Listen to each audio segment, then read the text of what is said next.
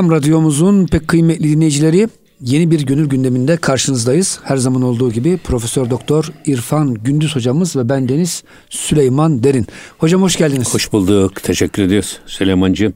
Hocam nasılsınız? Elhamdülillah. Değerli dinleyicilerimize en kalbi selam ve saygılarımızı sunarak Hazreti Piri Deskir Mevlana Efendimizin verdiği nasihatlere kulak vermeye çalışıyoruz. Hocam gerçi Şebe Aruz tarihini geçiyoruz 17 Aralığı ama e, bu hocam kutlamalarla alakalı bir soru sorayım. Biraz da güncele de girmiş olalım. Estağfurullah. Hocam bazı yerlerde maalesef kadın erkek karışık e, sema yaptırmış e, bazı belediyeler. Kur'an-ı Kerim'i Türkçe okutmuşlar. Hocam bu Mevlevi geleneğinde böyle bir şey yok değil mi? Oradan yok, bir başlayalım da. Asla. Asla Mevlevi geleneğinde böyle bir şey yok. Ya bu cemaatte namaz gibi bir şey. Evet. Cemaatte namaz böyle e, kadın erkek karışık namaz kılınır mı? Kılınmaz. Kılınmaz. Bu toplu zikir.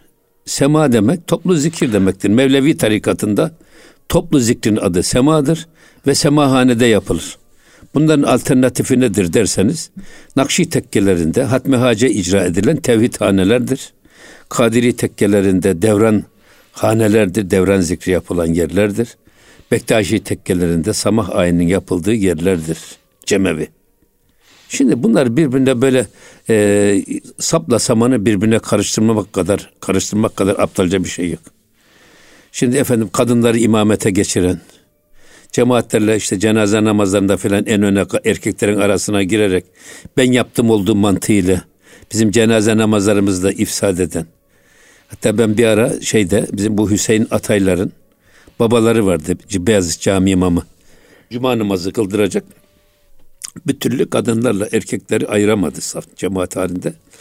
Ey hanımefendiler, ey hatun kişiler, size imamete niyet etmiyorum dedi. Baş, başka türlü olmayacak. Evet. Şimdi o yüzden şimdi böyle ben yaptım olduğu mantığı içerisinde herkes kes kendi kafasına göre bir din anlayışı oluşturmaya çalışıyor. Yine Türkiye'nin çok yakından tanıdığı bir iş adamı geldi bizim fakülteye. Ee, o zaman Dedi ki benim her gün günde bir iki rekat namazım var dedi. Ben sabah namazdan iki rekat kılarım. Her gün bir düble viskim var dedi. Onu da dedi bir tek perşembe gün içmem. Bir de cuma namazlarını ya Dolma Bahçe'de ya da Nakkaştepe Camisi'nde. Ne güzel din yani keyfine göre. Ben de dedim ki e, madem dedim beyefendi Allah da sizsiniz, peygamber de sizsiniz. Sizin yerinizde ben olsam onları da kaldırırım dedim. O da hocam keyfe e, hoş bunu, geldiği için yapıyor herhalde. Ben, ben, Nefsi ben, hoşuna Ben bunu şey de söyledim. Bizim Yaşar Nuri Bey'e de söyledim. O da hani tek kaynak Kur'an diyor ya hadisleri evet. kabul etmiyordu. Hadisleri kabul etmeyen Yaşar Nuri Kuşadalı Halvet İbrahim e, Efendi onun doktora tezidir. Halveti Şeyhi. Evet. Onun kaybolmuş bir mektubunu bulmuş. Ondan büyük bir şey yapmaya çalışıyor. Onu kendisine delil kabul ederek diyor ki 3. bin yılın müceddidi 45 yaşlarında kel saçsız tıknaz, kısa boylu bir adam olacak diye kendi portresini çiziyor. Allah Allah. Hadisi kabul etmiyorsun. Halbuki mektup da sahte zannediyorum. Kendisini tarif eden bir mektup. Onu kabul ediyor, hadisleri kabul etmiyor. Dedim bir Yaşar Nuri sen özgürlük mü istiyorsun dedim yani ayet ve hadisler. Senin özgürlük alanını mı daraltıyor? Şimdi sen postacının e, getirdiğini alıyorsun, kendisini kabul etmiyorsun. Sen yerinde ben olsam postacının getirdiğini de kabul etmem dedim mecbur değilsin değil mi hocam? İnanmak Allahu Teala isteyen inansın, isteyen, isteyen inanmasın, inanmasın diyor.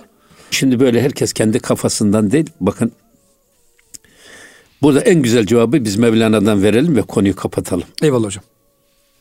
Mevlana diyor ki bazı e, mürekkep yalamış kendisini alim zanneden, aydın zanneden, entel ve dantel kesimi ya da onlara hoş geçirmeye çalışan ilahiyatçılar öyle söyleyelim biz.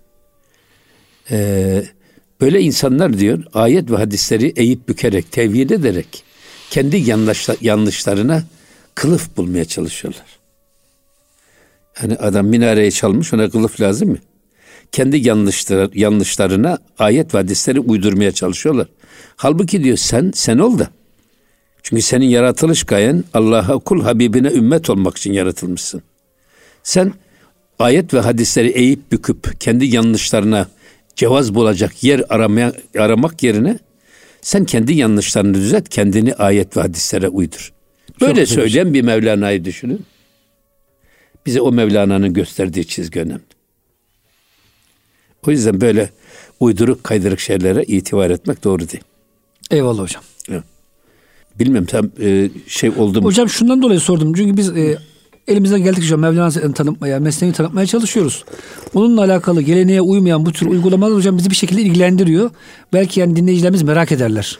Hatta Ya- bir de bunun tam karşıtı var şimdi. Birisi de mektup yazmış ya da işte Twitter diyorlar. Twitter mi Instagram mı diyorlar. O da demiş ki bırakın demiş kadın erkek karışık e, semanın şer'i olmaması.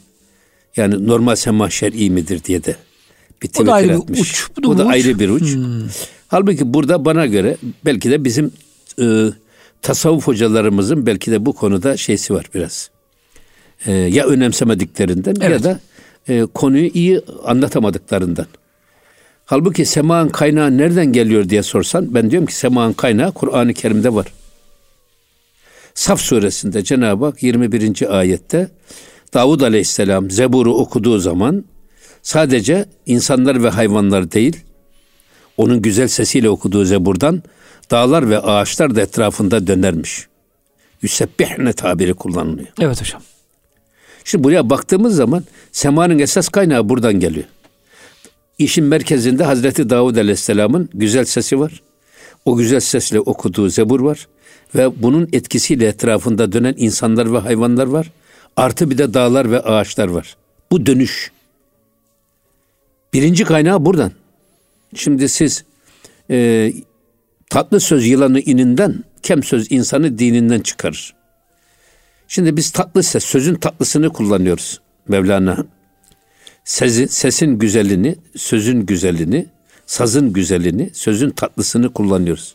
Şimdi biz yılan bizim bu e, tatlı sözümüzden etkilenerek deliğinden çıkarken yılan bizim söylediğimizi mi anlıyor?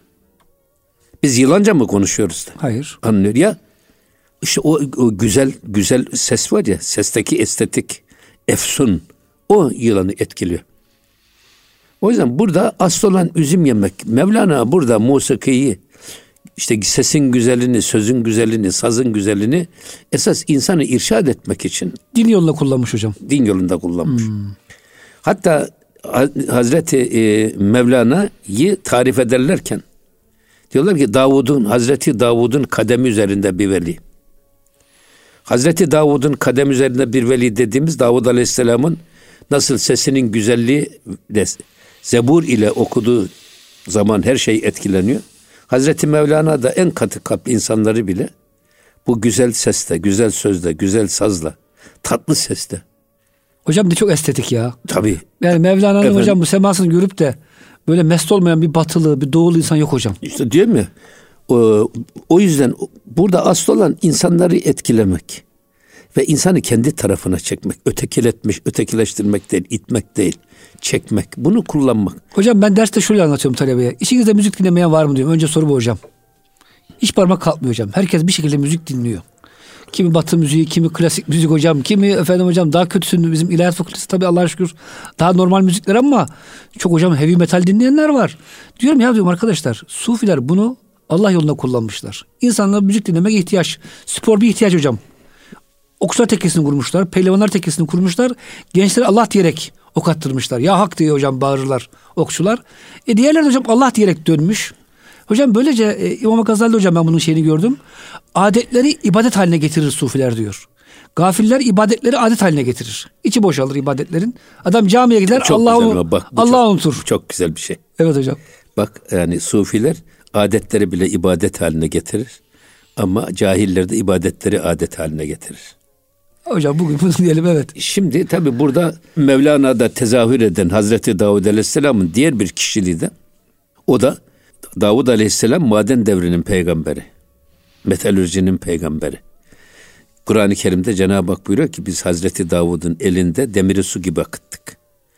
Akada, elinde erittiği bu demirle onu belli kalıplara dökerek ona zırh dokuma sanatını öğrettik. Hatta metal e, eşya üretmesini öğrettik. Şimdi bakıyorsunuz yani insanlığın tekamülü de peygamberler eliyle olmuş. İnsanlık maden devrine Hazreti Davud Aleyhisselam ile girmiş. Nasıl Hazreti Davud Aleyhisselam demiri eritip elinde mum gibi eritip ona istediği yönü ve şekli veriyorsa Hazreti Mevlana da bu güzel üslub ile irşat yeteneğiyle, irşat tekniğiyle e, e, en katı kalpli insanları bile yumuşatarak kendine çeken ve bende eden bir yapısı var. Sanki hocam aynı hareketler. Tabii bir başka gelmiş. şey daha söyleyecek olursak o da belki e, Hazreti Davud Aleyhisselam elinin emeğiyle geçinmiş. Alın teriyle geçinmiş. Kişinin en helal teri, şeyi en helal yemeği alın teri elemeğidir. Öyle buyuruyor mu Peygamber evet. Efendimiz? O yüzden kendisi hiç ümmetine yük olmamış. Bırakın ümmetine yük olmayı, ümmetin de omuzlamış. Onların da ihtiyacını işte bu e, metal ihtiyaç malzemeleri üreterek gidermeye çalışmış. Böyle bir peygamber. Hazreti Mevlana da geliyor Konya'da Sarraflar Çarşısı'nda. Selahattin Zerkub'un e, sarraf dükkanının önünde semaya giriyor. Dağ başında girmiyor sema, orada giriyor. Oradaki böyle e, şeylerin, sadekarlar e, şeyleri dö çekişle döverken o çekiş seslerinden etkileniyor ve kendinden geçiyor. Ama burada da bir mesaj veriyor Mevlana. Diyor ki bakın dağ başında derviş olmayın. O kolay. Dağ başı dervişliği hem kolay hem de kimse senden başka kimseye bir faydası yok. Ama eğer gücünüz yetiyorsa gelin çarşı içinde evliya olun. Recalun la tulhihim ticaretun ve la bey'un an zikrillah. Ya da işte Bektaşi'nin Mevle, Mevleviliğe, Ahmet Yesevi'nin Hazreti Mevlana'ya yansıması diye de düşünebiliriz. Halvetler encümen. Elin işte gönlün oynaşta olması. Elin karda, gönlün yarda olması diye tanımlıyor ya bu. Evet hocam. Sanma ey hace ki senden zerüsim isterler. Yevme la yenfe'u de o gün kalbi selim isterler. Yani e, bu bakımdan Hazreti Mevlana gerçekten hayatın içinde bir dervişliği tavsiye etmiş hep. Tevekkülü de öyle tarif ediyor. Tevekkül oturduğun yerde bekle armut pissin ağzıma düşsün. Böyle bir tevekkül anlaşı bizim dinimizde yok. Yok böyle bir tevekkül anlaşı. Ya tevekkül iş yaparken Allah'ın gözü önünde olduğuna inanarak o işini yapman. Allah'a dayanarak o işi yapmandır. İş yaparken yapılandır tevekkül diye. Yoksa böyle tembel tembel oturmak tevekkül Değil. değildir. Bu da aynı şeyi gösteriyor işte. Hayatın içinde bir tasavvuf anlayışını benimsemiş Mevlana ve bunu öğütlemiş. Hocam şunun için sordum bu soru yani Mevlana'yı korumak, Mevlana'nın hocam e, geleneğini korumak da bizim üzerimize vazife çünkü hocam işi sulandırma gayretleri çok fazla maalesef. Mevlana'yı sulandırıp İslam'la alakası olmayan böyle bir humanist ama, filozof haline getirmek ama, istiyorlar. Ama yok yıllarca bu Ozan gel ne olursan ol yine gel ki o da Hazreti Mevlana'ya da ait değil. Hep bu bayraklaştırılarak. Evet. Böyle her, herkese hoşgörü, tolerans, dinsize de hoşgörü, dindara da hoşgörü. Böyle söyleyenler esasında dindara hoş görüp hiç görmediler dindarları. Dindara hoş bakmadılar değil mi hocam? Aksine onları en büyük düşman telakki ettiler. Evet. En büyük düşman hocam, telakki çok güzel bir şey söylediniz. Yani kardeşim sen mezun olmasına bir hafta kala Mevlana'nın ozanlığını bayraklaştıranlar. Evet. İşte herkese o şöyle hümanist bir anlayışla herkese aynı gözle bakan birisiydi diye bayraklaştıranlar. aynı gözle efendim bak. ama üniversitede diploma almasına bir hafta kala mezun olacak kızlarımızı polis panzeriyle üniversite kapısından kovaladılar. Onların hocam demek ki bu toleransı başkalarına. Tabi. Amerikalısına, İngiliz'de falan. Evet. evet. E, o yüzden yani iş bu tarafında söylemekte Eyvallah hocam. fayda Bazen var. hocam fayda Bugün olur, evet. aynı şey yapanlar. Bak. Bu milletin değerlerine, kutsalına, ki, köküne kibrit sökmeye çalışanların şimdi işte böyle Türkçe Kur'an okuyarak işte efendim. oluyor hocam efendim, yani.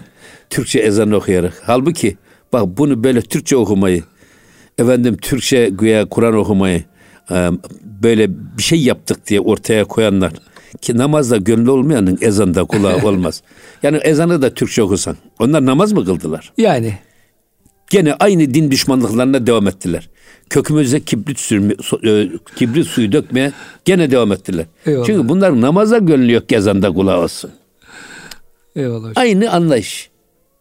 Sanki bunlar böyle Mevlana'nın peşine takılacaklar da Mevlana'nın yoluna girecekler. Ne alakası var? Mevlana'yı da kendi sapık fikirlerinin toplumda yansımasını temin etmek için kullanıyorlar. Kendi fikirler olarak ortaya çıksa bir şey yapamayacaklar. Hazreti Mevlana'nın arkasına saklanarak o sakat zihniyetlerini topluma sunmaya çalışıyorlar. Maalesef hocam. Maalesef. Evet. Bakın burada çok güzel bir şey gelmişiz. Evet hocam. Buyurun. Diyor ki ki emini dergam şadi bes ey adem ku mer adem ra pi şüphes. Çok güzel bir şey burada.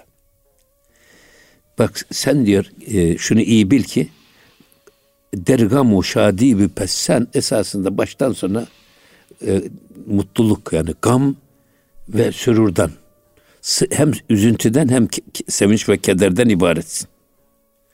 Yani insanoğlu ya gamlı olur ya da sevinçli olur. Ya kederli olur ya sevinçli olur. İkisinden biri. Sen ey insan diye bu e, sevinç ve kederli bir varlıksın. Bu ikisinin arasında yaşayan bir adamsın. Ve yine diyor ki ey adem ku mer adem ra pi şüphes. Esasında sen ademsin yokluktan gelmişsin. Ey Adem. Ademle Adem var ya. Adem ayınla yazılıyor. Adem elifle yazılıyor. Çok yakın hocam. Şimdi aslında Arapçada üç, üç harf temeldir. Kelimelerin üç harf. Bu üç harften ikisi benziyorsa aralarında bir mana yakınlığı da vardır.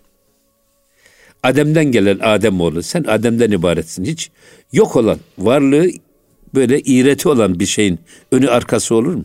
Olmaz. Aşağısı yukarısı olur mu? Olmaz. Sen o yüzden kendini buna göre değerlendir diyor. Şunu diyor hocam herhalde. Yani geçicisin. Üzüntü de geçici. Her şey Kafaya geçici. takıp da yani onu... Ama, ama bir de yok kendisini hmm. bütün dünyaları yarattığını zanneden. Hmm. Dünyaları parmağının ucunda oynattığını zanneden.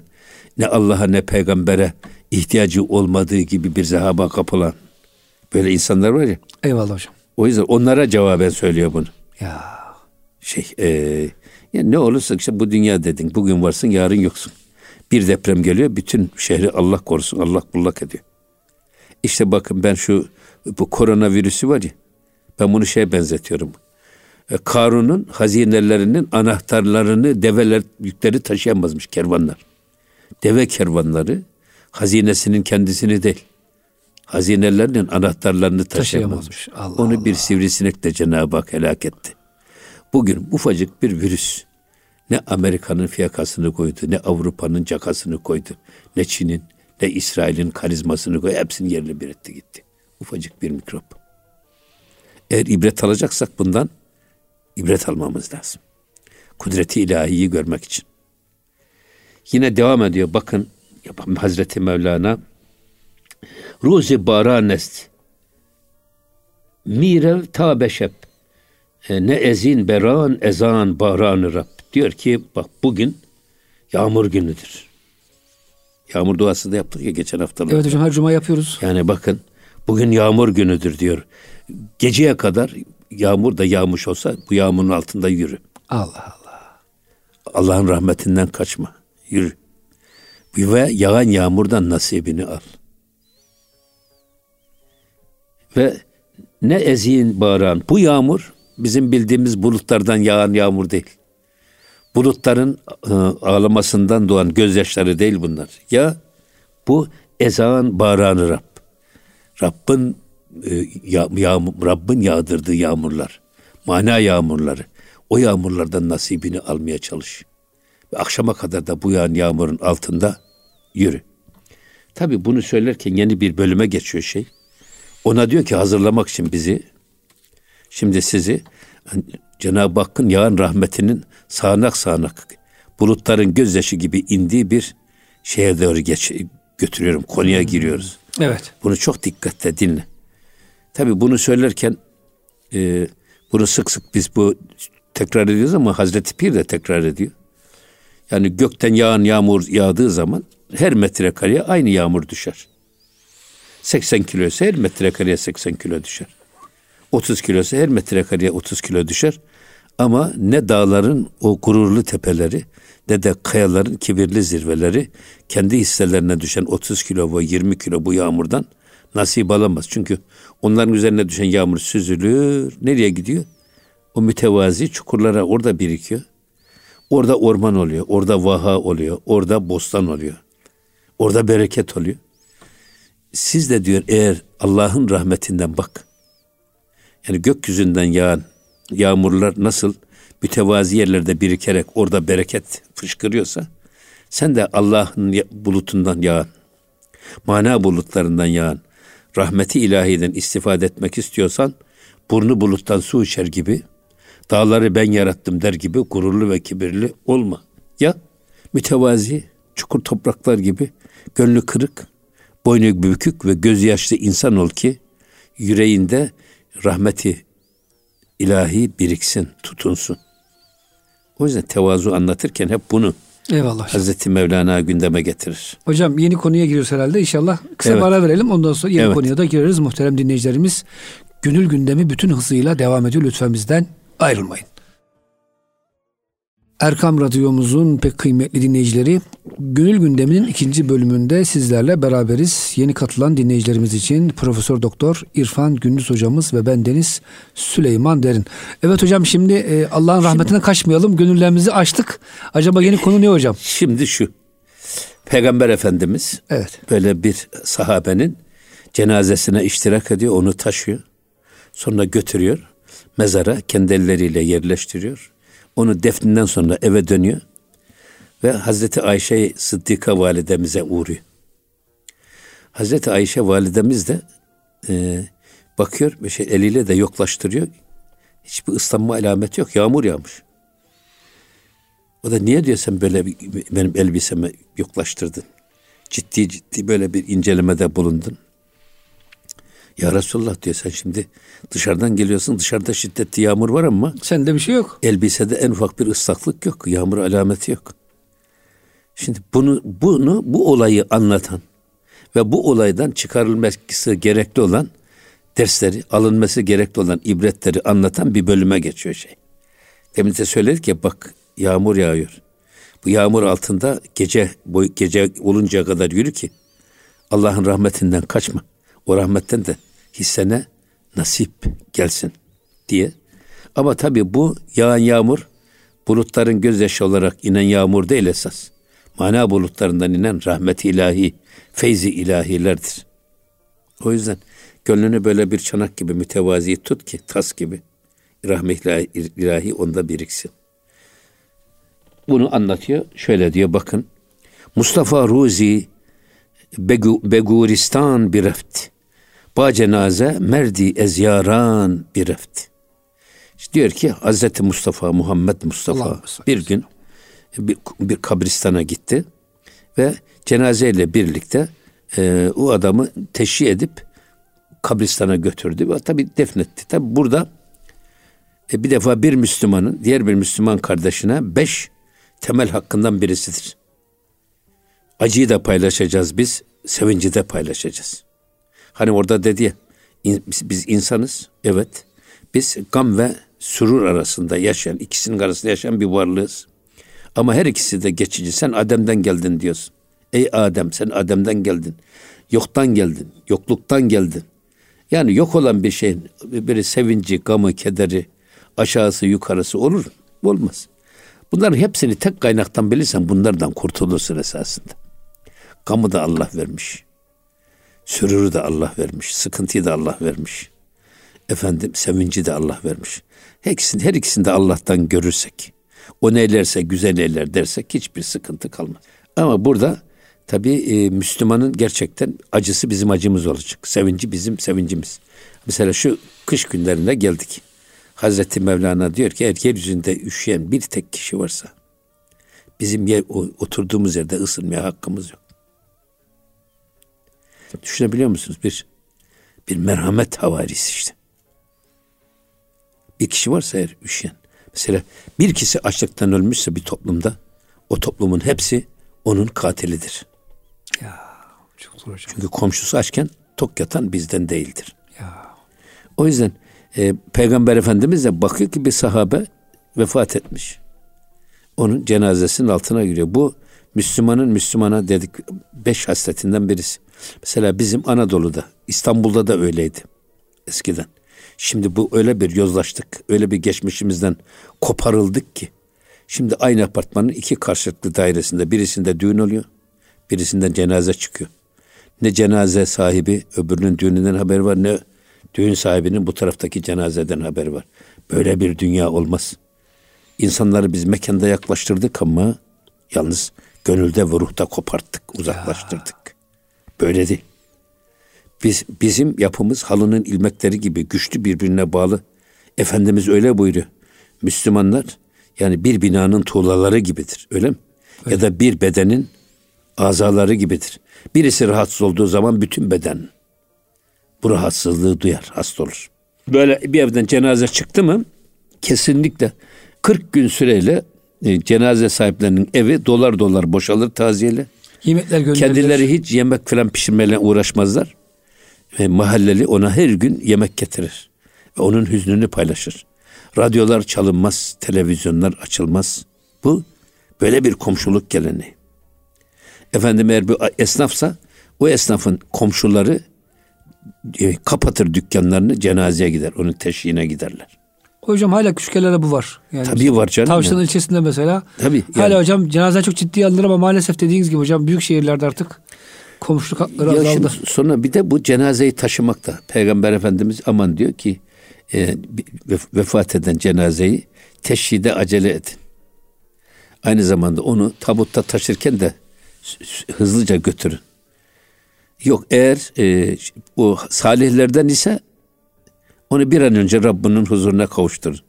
Yok şerillerse şerillerse bir an önce sırtınızdan defedin. Atında gitsin. Yani. He, atında Kurtulun heriften.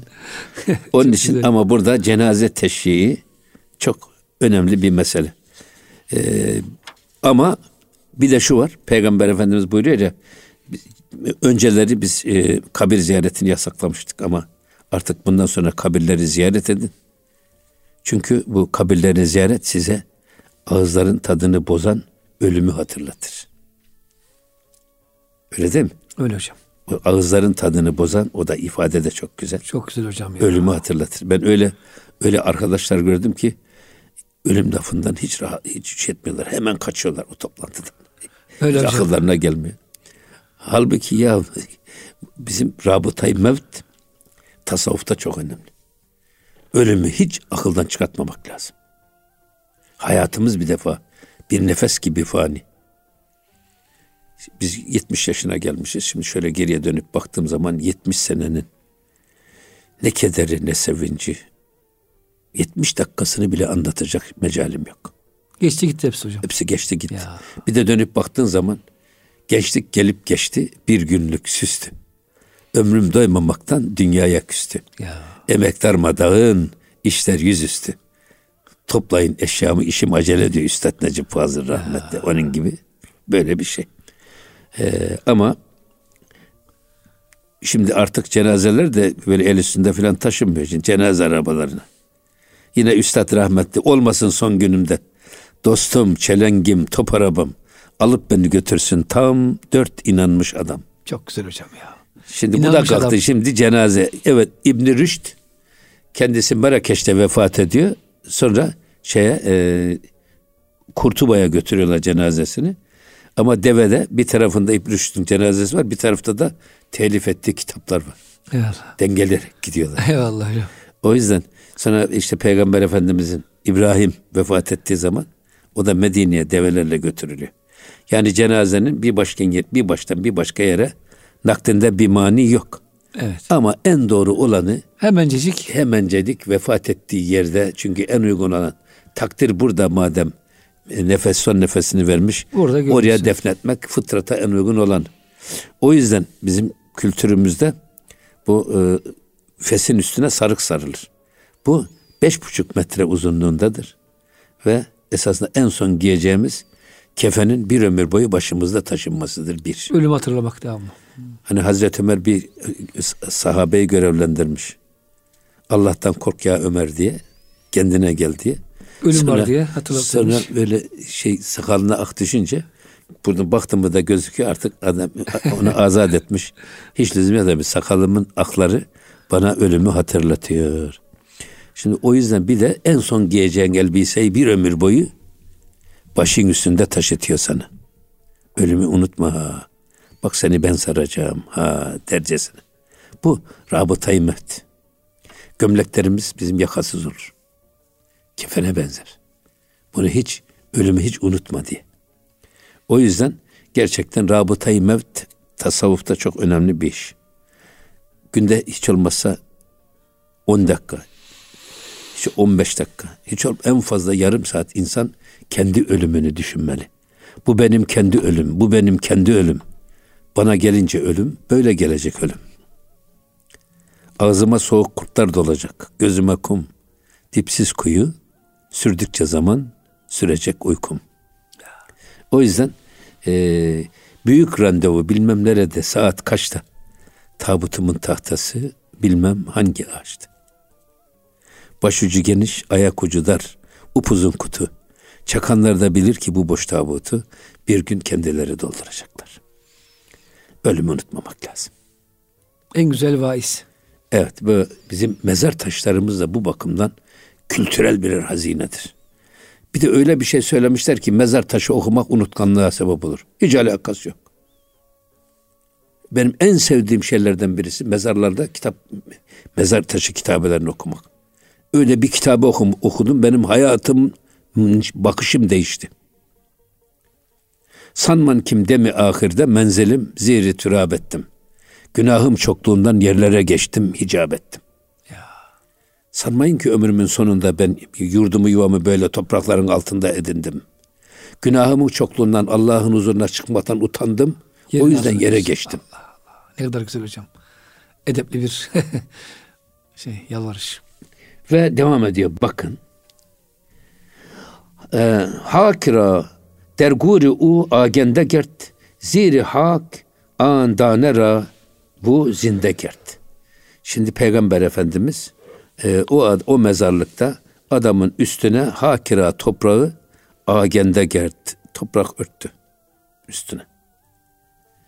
Ziri hak andanera toprağın o altı var ya sanki e, o taneyi ne yapacak? Zinde gert. Diriltmesi için böyle yaptı Allah. Yani insanın gömülmesi öyle hiç yok olduğu için artık eriyip çürüyecek bir daha da gelmeyecek manasına değil.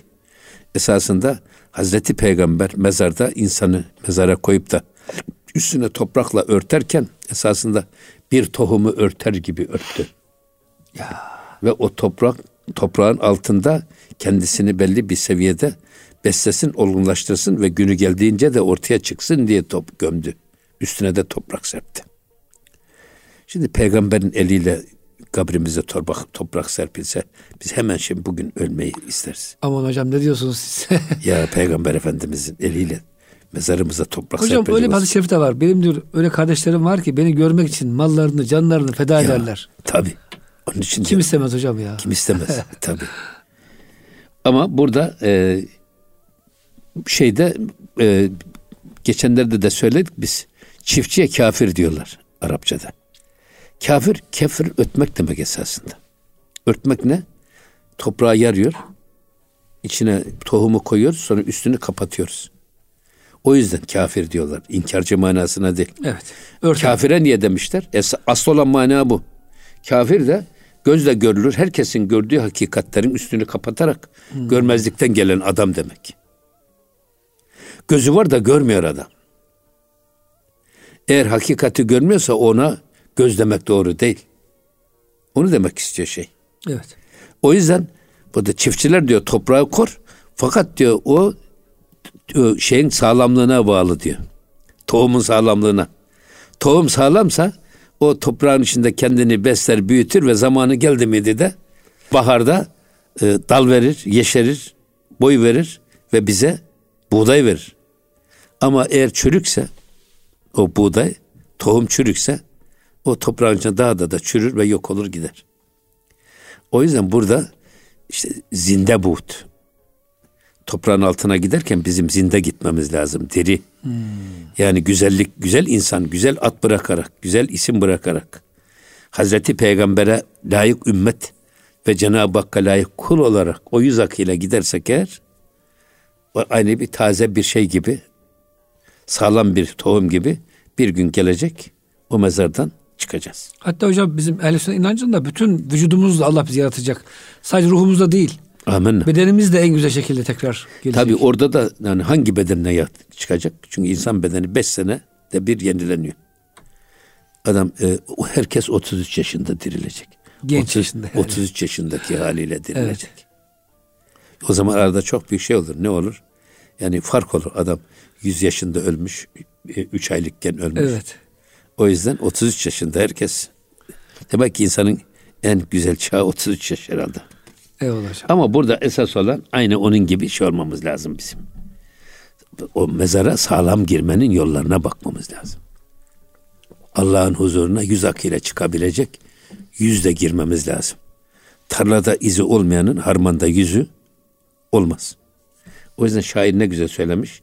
Tane toprak içre zahmet çektiği için nicedem baş çeker harmanlanır arayışı böstan olur.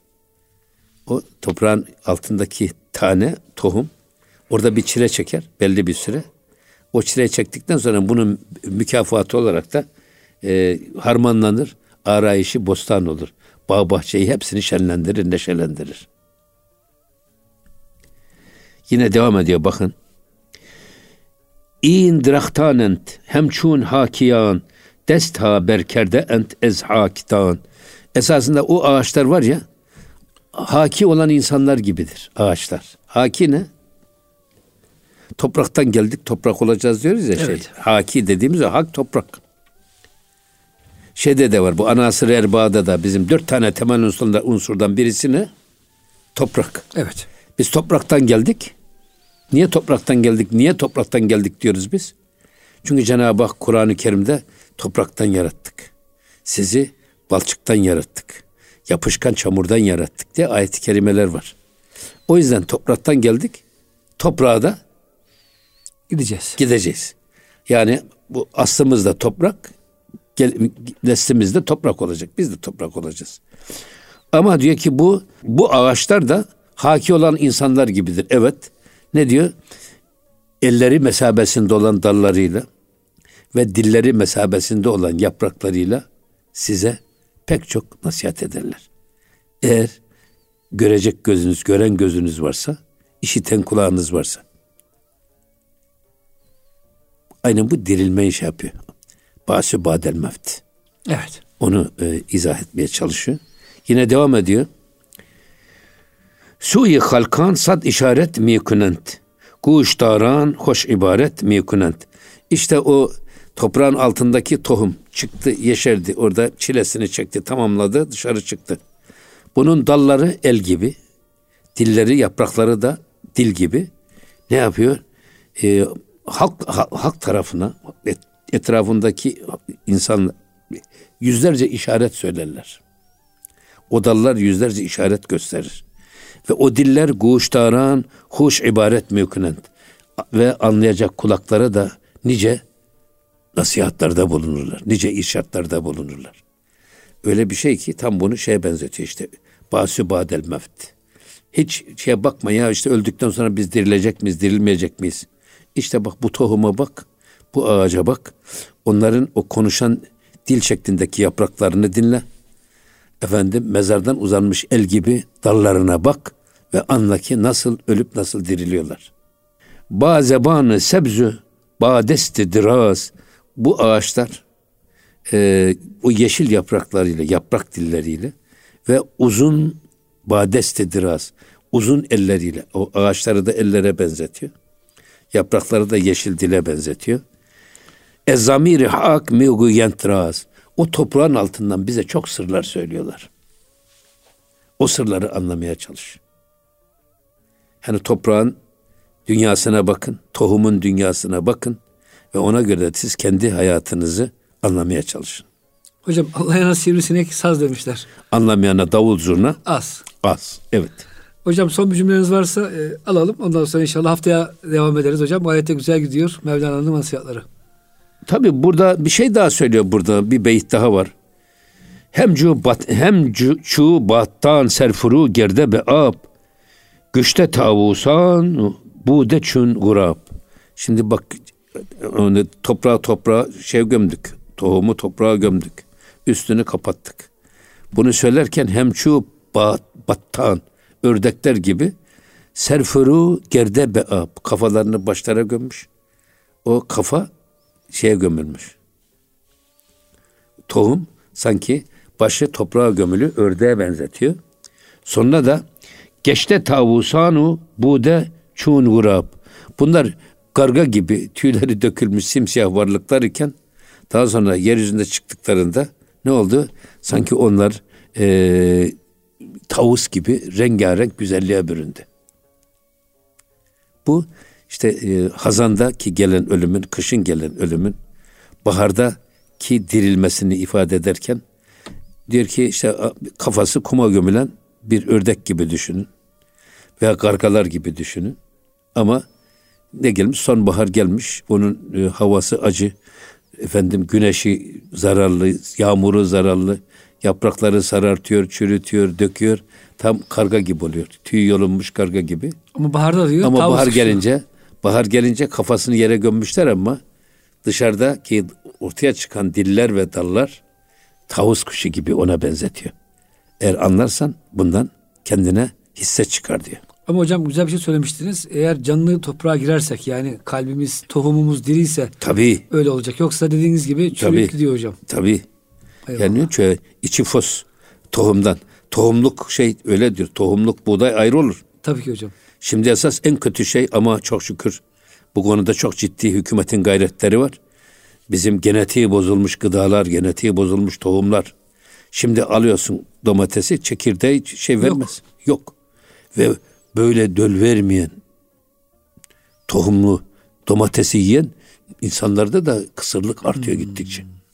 Halbuki bizde öyle değil. Ben hatırlıyorum ben çocukluğumda bahçemizde domates olurdu. O domateslerin çekirdeklerini ayrı toplarlardı, kuruturlardı.